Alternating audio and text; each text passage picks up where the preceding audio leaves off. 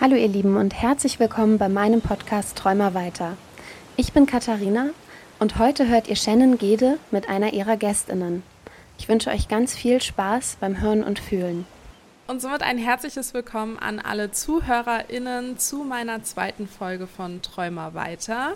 Wie jeden Monat am dritten Freitag bekommt ihr mich anstatt Katharina zu hören. Und diese Woche habe ich mir die Jasmin eingeladen. Hallo Jasmin. Hi Shannon. Wir sprechen heute vor allen Dingen über Grenzüberschreitung. Wir haben das Thema mal so ein bisschen eingegrenzt, weil ich glaube, das kann man auf sehr viele Bereiche leider in unserem Alltag ähm, projizieren. Wir konzentrieren uns jetzt mal auf diesen ersten Kontakt zwischenmenschlich und vor allen Dingen auf der Ebene des Flirtens. Wenn man Interesse an einem anderen hat, wie man da am besten und am besten nicht ähm, mit der Person umgeht. Und du hast da selbst ja auch schon Erfahrungen sammeln müssen, die vielleicht gar nicht so positiv waren. Kannst du uns da vielleicht mal kurz mitnehmen, was dir vor allen Dingen vielleicht an einer Begegnung richtig hängen geblieben ist? Also, boah, mir würden natürlich gerade super viele Begegnungen einfallen, aber ich fand es auch ziemlich häufig immer wieder auf Tinder, wenn ich auf Tinder unterwegs war, super übergriffige Nachrichten, die mich irgendwie zur Handlung gedrängt haben oder mir Dinge unterstellt haben, was ich mir ja jetzt wünsche oder für Bedarfe habe. Und das fand ich immer super komisch. Also in dem Moment ist mir das vielleicht auch gar nicht immer direkt so klar geworden, dass die Person ihre eigenen Wünsche gerade auf mich projiziert. Also wenn es gerade so darum ging, ja, ähm, lass uns doch mal, keine Ahnung, auf WhatsApp schreiben oder ähm, hey, du möchtest das doch auch und das ist super weird. Also, ja, hast du da auch in die Richtung Erfahrung machen können? Müssen, nicht können. Das ist ja schrecklich. Ja, müssen, genau. Ähm, ja, leider. Also ich meine, ich bin auch gerade äh, Single und auf Bumble und Tinder habe ich ein Profil und Ich meine, also vielleicht kann ich die Nachricht ja einspielen, wir müssen ja nicht sagen, von wem es ist, aber da kam auch letztens eine Nachricht, die füge ich jetzt hier mal ein und dann kann sich jeder mal einen Eindruck davon machen. Na, ich würde sagen, ich bin jemand Ehrliches, weil ich ehrlich sagen kann, wenn du hier den nächsten Traumprinzen suchst, dann bin ich wohl eher ein Fehler. Aber wenn du vielleicht auch einfach mal den Kopf ausschalten, Anweisungen folgen und dich verwöhnen lassen willst, ich glaube, dann bin ich ein Segen. Und so eine Nachricht, weiß ich nicht, finde ich auch schon ziemlich grenzüberschreitend, weil es original einfach die zweite Nachricht von ihm war. Ja, ich weiß nicht, auf Tinder, ich glaube nicht, dass man das als Maßstab sehen darf von der heutigen Flirterei. Wobei es im Persönlichen manchmal auch nicht besser ist. Oder wie, wie siehst du das? Auf keinen Fall. Also ähm, gerade noch zu Zeiten, wo man vielleicht auch häufiger mal abends noch rausgehen konnte, in der Bar war oder wo ich muss gar nicht in die Bar gehen. Ich kann auch einfach nur an eine Zugfahrt denken, wo mich mal ein Typ einfach voll gequatscht hat und ich schon so deutlich gemacht habe, so hey, ich möchte gerade nicht weiter reden, ich habe keinen Bedarf, aber mir auch hinterhergelaufen ist. So und um dieses Gespräch voranzubringen und ich dann gesagt habe, so hey du, ich möchte kein weiteres Gespräch führen. Ja, aber warum nicht? Ja, das ist scheißegal, warum ich das nicht möchte. Es geht dich nichts an. Ich möchte das nicht. Fertig, respektiere es.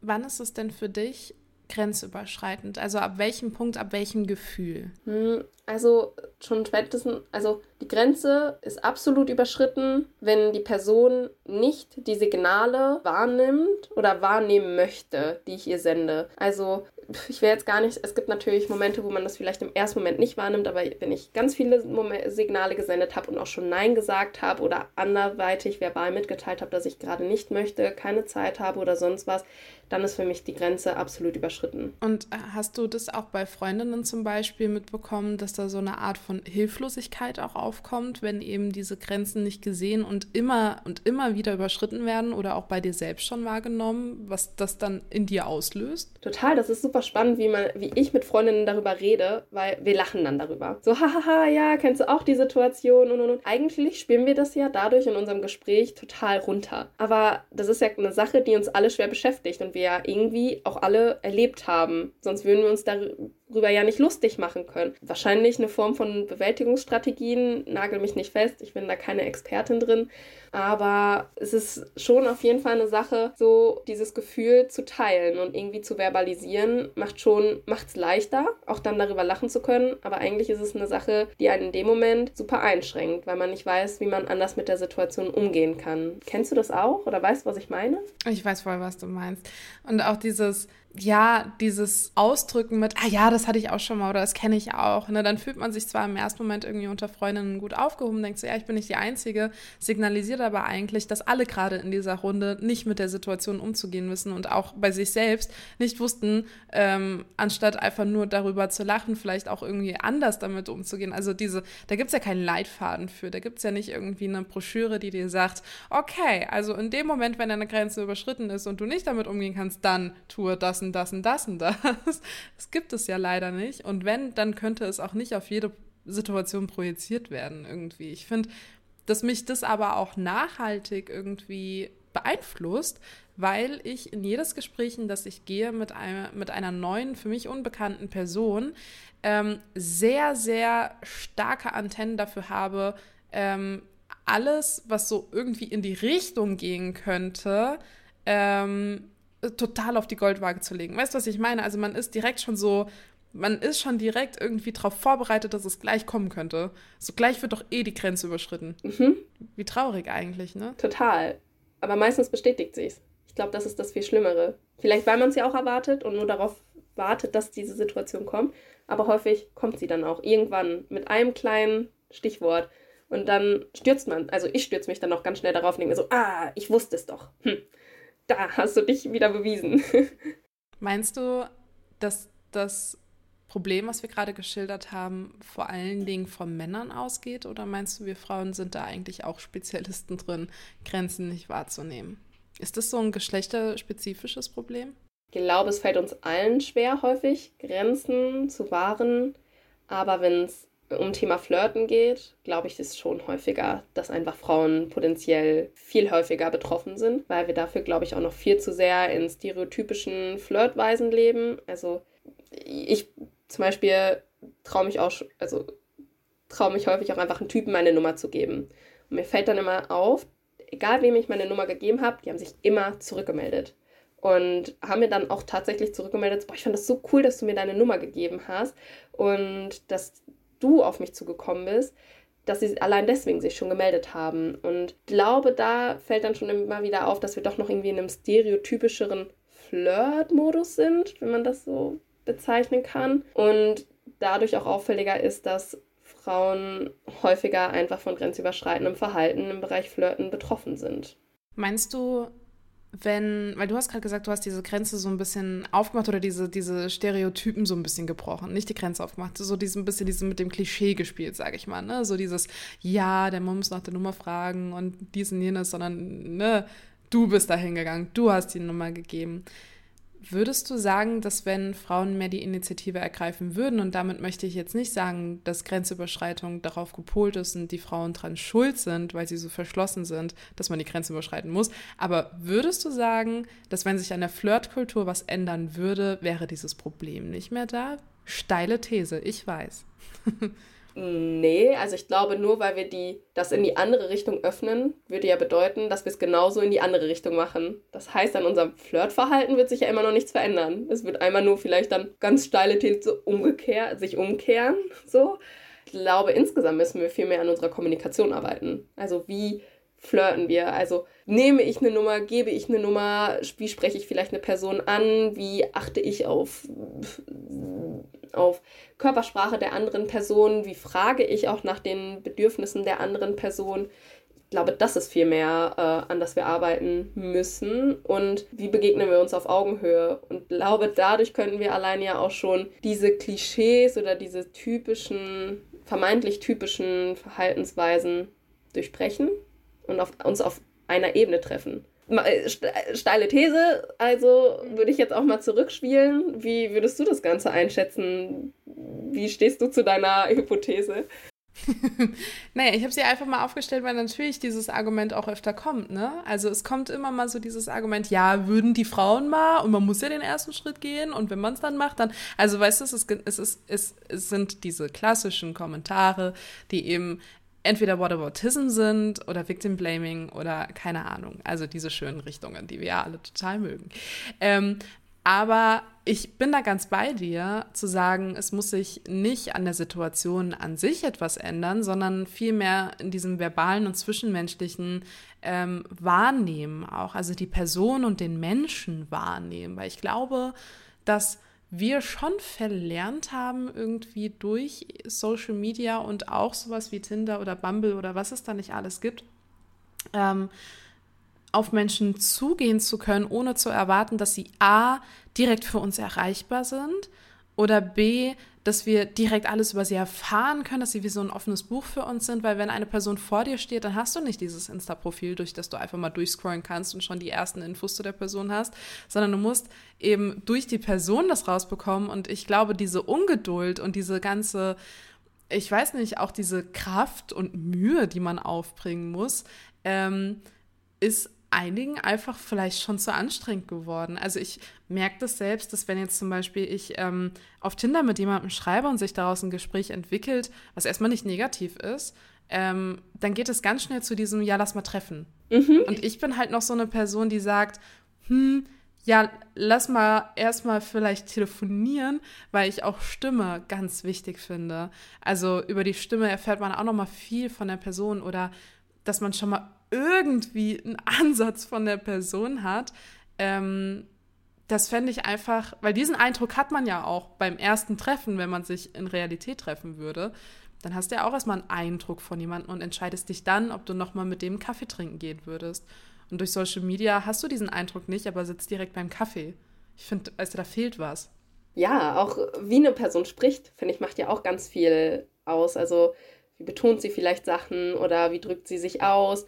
Ähm, mag ich, also mag ich die Art, wie sie spricht oder woraus pflicht sie Wert beim Sprechen. Und das ist schon ein guter Punkt, weil ich war zum Beispiel immer so eine Kandidatin, die schnell gesagt hat, boah, ja, lass mal einfach treffen. Und dann war es aber auch ganz schnell klar, so, okay, ein Treffen und nie wieder. Und äh, ich weiß noch ein Date, das war ganz skurril. skurril. Ähm, wir waren ähm, hier an dem kleinen Fluss und saßen da und haben uns vermeintlich unterhalten. Und ich fand das so anstrengend, diese Unterhaltung, weil es keine richtige Unterhaltung war. Und er hat, ich habe dann irgendwann gesagt, hey du, vielen Dank fürs Date, aber ich würde das gerne jetzt hier beenden. Das passt für mich einfach nicht. Und dann meinte er, ja, aber warum nicht? Da kommen wir schon wieder zu dem Punkt, so, ich muss mich rechtfertigen. Warum muss ich mich gerade in diesem Moment rechtfertigen? Okay, ich dann so, ich habe nicht das Gefühl, dass wir hier zu einer Kommunikation kommen, dass es eine richtige Kommunikation ist. Dann meinte er, hey, aber wir reden doch. Und ich so, ja, und ich glaube, genau das ist der Problem. Wir haben unterschiedliche Erwartungen, wie man sich unterhält. Und wie du sagst, ja, vielleicht hätten wir einfach mal vorher telefonieren müssen und da hätte ich schon festgestellt, so, okay, es passt gar nicht. Ja, wobei da ja auch, also jedenfalls bei den Menschen, mit denen ich schreibe, vielleicht swipe ich auch falsch, ich weiß es nicht, aber, dann, aber da kommt dann auch öfter mal so dieses, ja, aber es ist doch voll anstrengend und zeitintensiv, erstmal so viel zu schreiben und zu telefonieren, bis man dann den Menschen mal gesehen hat. Und ich denke mir so, yo, aber es ist für mich in meinem persönlichen, privaten und beruflichen Leben viel zeitintensiver, sich mit dir zu treffen und dann vielleicht so eine Flusssituation zu haben, wie du sie gerade geschildert hast. So. ähm, und da weiß ich nicht, also man, man möchte gar nicht so viel geben, erwartet aber extrem viel und ist dann angepisst, wenn es auf einmal Grenzen gibt. Das ist so für mich gerade diese Flirtkultur, in der wir uns befinden. Und das finde ich super kritisch. Ja, und eigentlich kommen wir dann schon wieder zu dem Punkt, Grenzen von anderen Personen. So, du möchtest, dass ich deine Grenzen respektiere, respektiere auch meine Grenzen, die du ja schon geäußert hast, indem du gesagt hast, sagst vielleicht, hey, ich möchte lieber telefonieren mal erstmal, bevor wir uns gleich treffen oder ein bisschen mehr schreiben. So, okay, das, ja, aber dann denke ich mir gleichzeitig, gut, wenn wir da nicht zusammenkommen, passt es vielleicht auch gar nicht. Ist vielleicht auch gleich besser so. Dann kann direkt Match auflösen, next one. ja, wobei, ich finde es auch schwierig, ähm, dieses Überangebot, ne? du weißt ganz genau, ja komm, wenn es da gerade irgendwie nicht in der ersten Sekunde klappt, dann halt der nächste, so nach dem Motto. Ne? Also fühlt sich da auch ein bisschen wie bei so einer Fließbandarbeit, die ich jetzt auch nicht so mag, wenn es da um Gefühle und eigentlich Emotionen und so geht. Ähm, aber ja, klar, die Option, die Option besteht, in, diesem, in dieser Generation leben wir einfach. Ähm, aber ich finde es halt auch ultra schwierig, jemanden beizubringen, wo Grenzen sind. Ich finde, das ist so eine Erziehungssache eigentlich. Müsste das doch zwischenmenschlich und empathisch schon mitgegeben sein. Und ich finde immer ganz schwierig, also natürlich sage ich jetzt nicht, dass wenn jemand nicht so erzogen ist, dass er das nicht lernen kann, um Gottes Willen. Nur ich persönlich wüsste gar nicht, wie ich das vermitteln kann wo jetzt meine Grenzen sind und das jetzt nicht nur auf diese eine Situation gepolt ist, sondern dass dieser Mensch nachhaltig das auch in anderen Situationen erkennt, ohne ihn darauf hinweisen zu müssen. Also wie bringt man Menschen nachhaltig bei, Grenzen ähm, ja, wahrzunehmen und zu definieren? Und hast du da vielleicht schon eine Antwort für? Also ich glaube natürlich, wie du sagst, im besten oder im Grundsatz wäre es ja im besten Fall so, dass man das von Grund auf mitbekommt. Schon in, als Kind Grenzen von anderen schon, da, äh, da haben ja auch andere Kinder unterschiedliche Grenzen. Da wird es ja nochmal viel mehr verbalisiert. Ich glaube, da ist es auch nochmal total wichtig, dass wir es auch heute mitnehmen und lernen zu verbalisieren. So bis hier, stopp, das ist meine Grenze. Und die auch zu äußern, weil natürlich weiß eine andere Person nie, wo ist meine persönliche, individuelle Grenze und wo nicht, weil die unterschiedlich sind. Aber wir müssen auch lernen, danach zu fragen. Also ich kann nicht nur erwarten, dass mir alles geschenkt wird und im Gespräch jede Person wie ein offenes Buch rumläuft, so, sondern ich muss auch schauen, okay, wie, wie können, wie kann ich die Grenzen einer anderen Person auf einer respektvollen Art und Weise erfahren und ihr damit auch begegnen.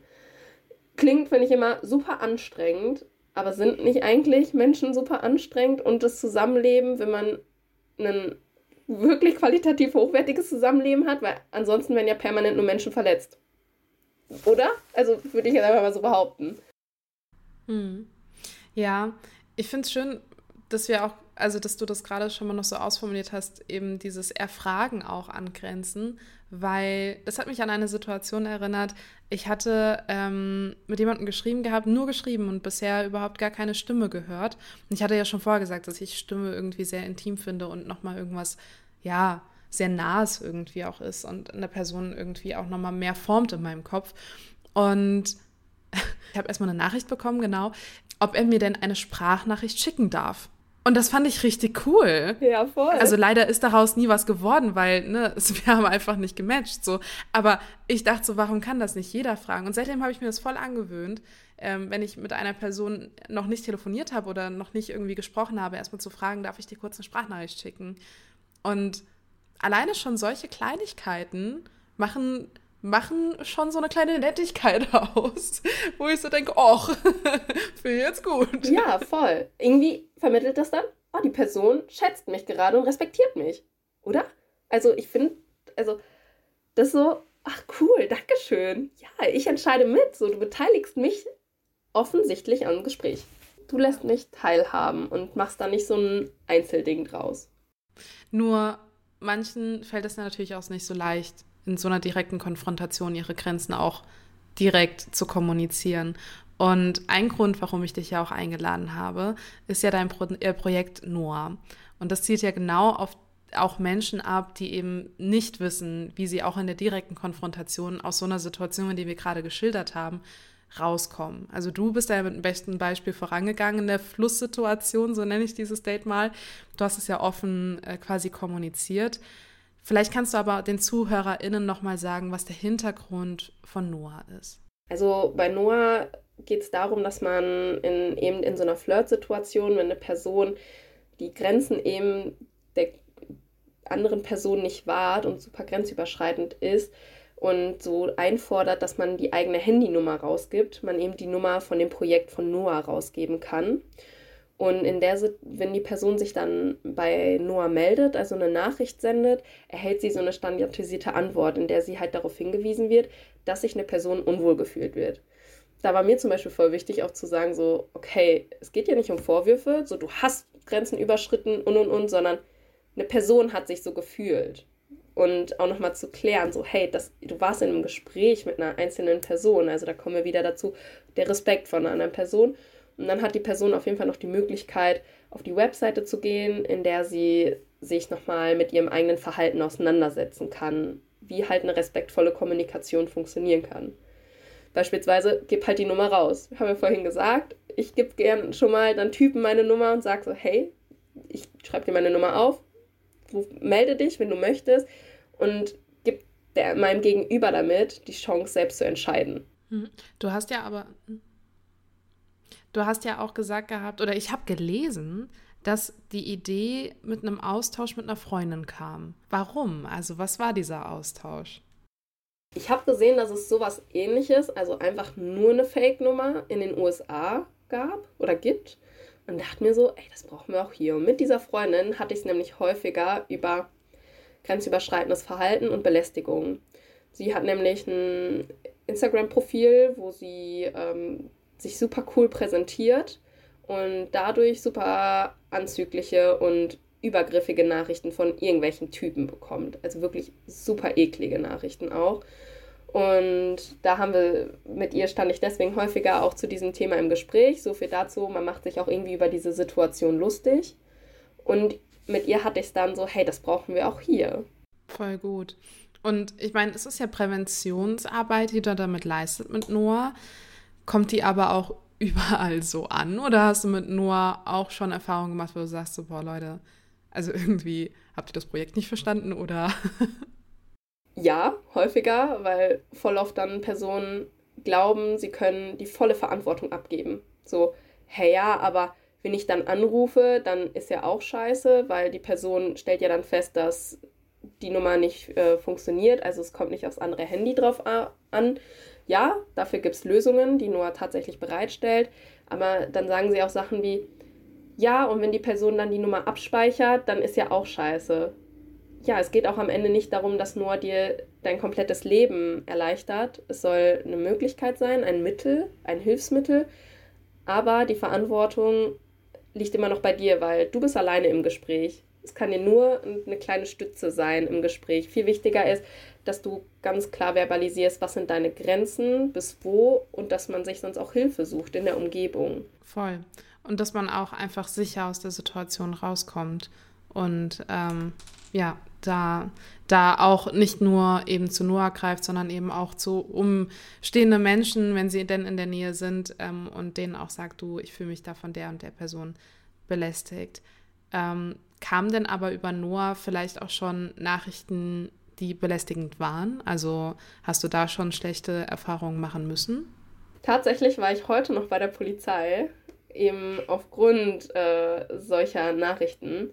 Ich weiß nicht, was in manchen Köpfen los ist, also die, wie verkehrt diese Welt sein kann, weil tatsächlich ähm, bei WhatsApp kann man ja so Sticker versenden, die sich auch bewegen und so wie ein kleines Mini-Video. Und da wurden, wurde mir, wurden mir neuen Sticker zugesendet mit pornografischen Inhalten und auch kinderpornografischen Inhalten. Und das ist, also, das finde ich halt so krass. Also nicht, dass, mir das, dass ich nicht irgendwie damit gerechnet habe, dass irgendwelche komischen Sachen passieren werden. Aber offensichtlich ist da eine Nummer, die sich gegen grenzüberschreitendes Verhalten einsetzt. Und dieser Nummer werden auch noch so Sticker gesendet, so hä, was ist? Der Polizist hat das auch ganz nett formuliert und hat gesagt, das ist richtig krank. Das war einfach seine Aussage, das ist richtig krank. Und ich so, ja, ist ein Fakt. Und jetzt nehme meine Aussage, Aussage auf.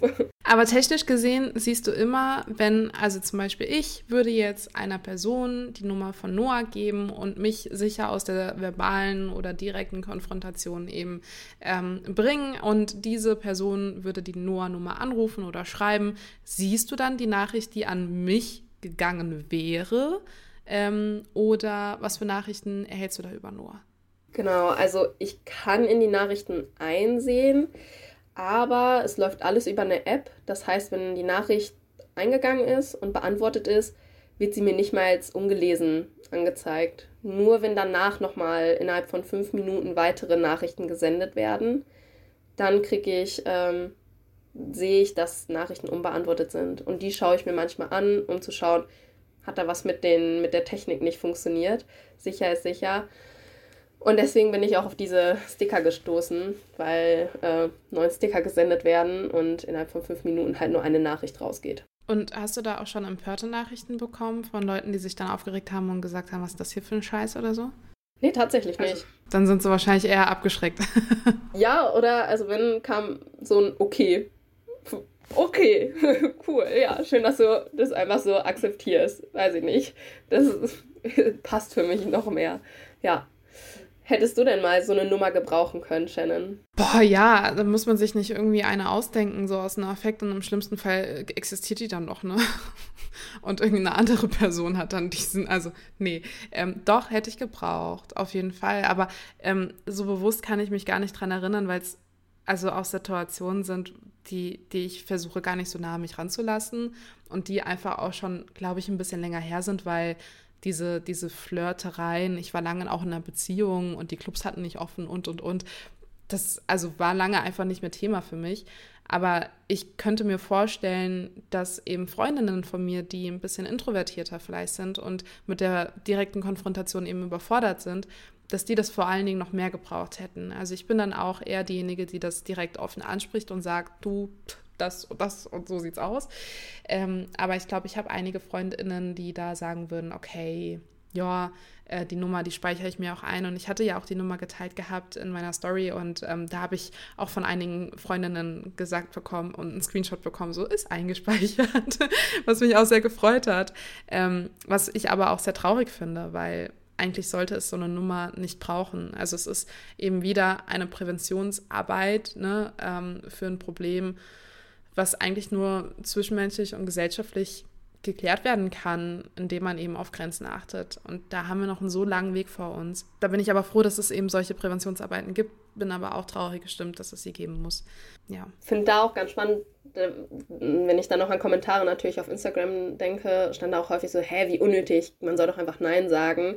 Oder auch wenn ich an das, was du vorhin gedacht habe, so, wenn du sagst, hey, du findest es cool, dass er die Person vorher fragt, so, hey, kann ich dir eine Sprachnachricht schicken? So, ja, würden auch welche sagen, hey, wie unnötig, man kann doch auch einfach eine Sprachnachricht schicken.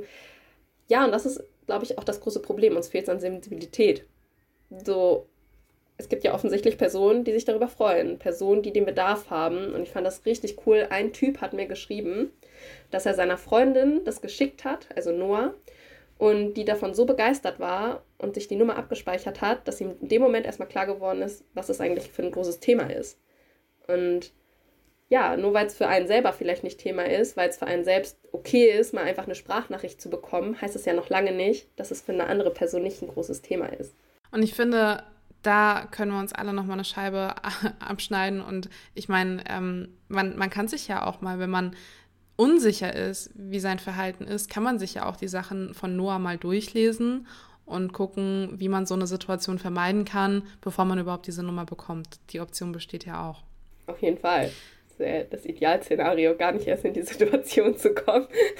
Das wäre super, ja. Ich weiß, das ist auch eine, eine sehr vage ähm, ja, Wunschvorstellung in meinem Kopf noch.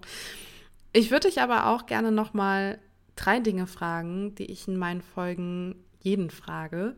Ähm, und ich bin ganz gespannt, äh, vor allen Dingen, weil du schon heute von deinem Tag ein bisschen erzählt hast, wie du denn die Frage beantwortest, wofür du heute dankbar bist. Heute bin ich super dankbar dafür, dass mein Corona-Test wieder negativ ist und ich einfach frei entscheiden durfte, ob ich rausgehe oder nicht. Und eine Freundin anrufe und mich mit ihr treffe und sie einfach sehe und einfach eine freie Entscheidung wieder hatte. Also es ist eine, nur eine Woche Quarantäne gewesen. Und mir fällt es ja auch sonst nicht schwer, irgendwie mal länger zu Hause zu bleiben, aber die Freiheit zu haben, zu entscheiden, dafür bin ich super dankbar, dass wir den Luxus haben, frei entscheiden zu dürfen über so viele Dinge. Was würdest du denn sagen, sind drei Dinge, die du für ein glückliches Leben brauchst? Auf jeden Fall meine Familie. Die hat einen ganz hohen Stellenwert bei mir im Leben und ähm, supportet mich auch irgendwie in allen Dingen. Ähm, mein Lachen, definitiv. Ich lache super gerne und ich, ich habe mal gesagt, Lachen, mein Lachen ist mein Kapital, um das mal ganz kapitalistisch zu sehen. So, ich verkaufe mich über mein Lachen, aber ich tue es auch gern, weil es mir wahrscheinlich gut tut. Und jetzt ganz spontan mein Kuscheltier. Ich schlafe so gern mit meinem Kuscheltier. Mal jetzt was ganz anderes. So. Oh Gott, so. Ich habe so Crush, die Schildkröte von Findet Nemo und mit der schlafe ich. Die wird jetzt auch heute gewaschen, dass sie auch aus ihrer Quarantäne raus kann. Sehr gut. Mit der Antwort habe ich nicht gerechnet, aber voll süß. Das ist mir gerade einfach im Kopf gekommen. Wahrscheinlich denke ich mir nach dieser Folge so, hey Jasmin, dir werden so viele bessere Sachen eingefallen, die du auch wichtig findest. Aber nein, das war jetzt irgendwie gerade in meinem Kopf. Du, mein Teddy, der fühlt sich total abgeholt. Also der, der ist ganz enttäuscht, dass ich das noch nicht geantwortet habe. Ich werde es in der nächsten Folge mal tun. ich bin gleich auf deine Antworten gespannt auch. Also wenn du die drei Fragen, wenn ich die drei Fragen beantwortet habe, muss ich es nämlich auch bitte machen, wenn du magst.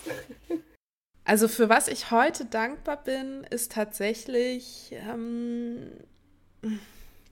dass ich einen sehr schönen Austausch mit meinen Freundinnen ähm, immer habe, wenn es mir nicht so gut geht. Also ich kann ihnen einfach schreiben und die wissen direkt, um was es geht und sind dann da und rufen an oder schicken eine Sprachnachricht und wissen dann auch, dass, dass das einfach gut tut, vielleicht nochmal genau das zu hören, was ich eigentlich gestern schon gehört habe.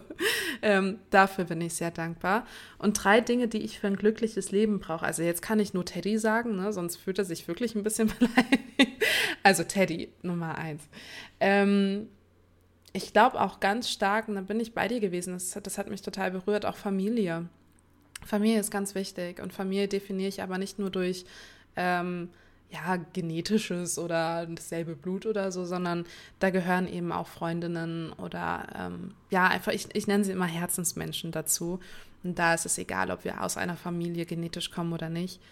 Ähm, und was brauche ich noch?